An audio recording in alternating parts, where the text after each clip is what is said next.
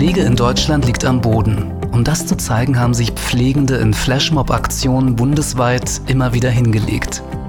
Doch das Thema rückt noch nicht ins allgemeine Bewusstsein.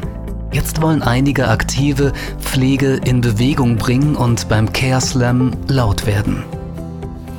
Und man sollte auch ähm, Pflegekräfte anhören, weil wir wirklich an die Orte gehen, wo die Pflegebedürftigen sind. Stimmt. Ja. Also jeder Beruf ähm, spricht für sich, mhm, und wir sind die, die an der Tür immer den Staffelstab abgeben. Also es kommt immer eine andere Berufsgruppe, mhm, die dann spricht. Also das ist für uns dieses, wo wir einfach sehen, die Pflege lernt durch dieses Instrument zu sprechen und sie muss, mhm, beginnen zu sprechen, weil das ist das große Problem, dass sie nicht spricht. Die Pflege spricht nicht, die Pflege stimmt mit den Füßen ab. Sie geht aus dem Beruf raus, ja. Ja, und sie, sie, sie spricht nicht vorher und, und, und sagt auch Politikern eben oder wem auch immer, auch den Gewerkschaften. Ja, das ist ja auch kein einfaches Verhältnis, Pflegekraft-Gewerkschaft. Ähm, es sagt denen nicht, wo der Schuh wirklich drückt.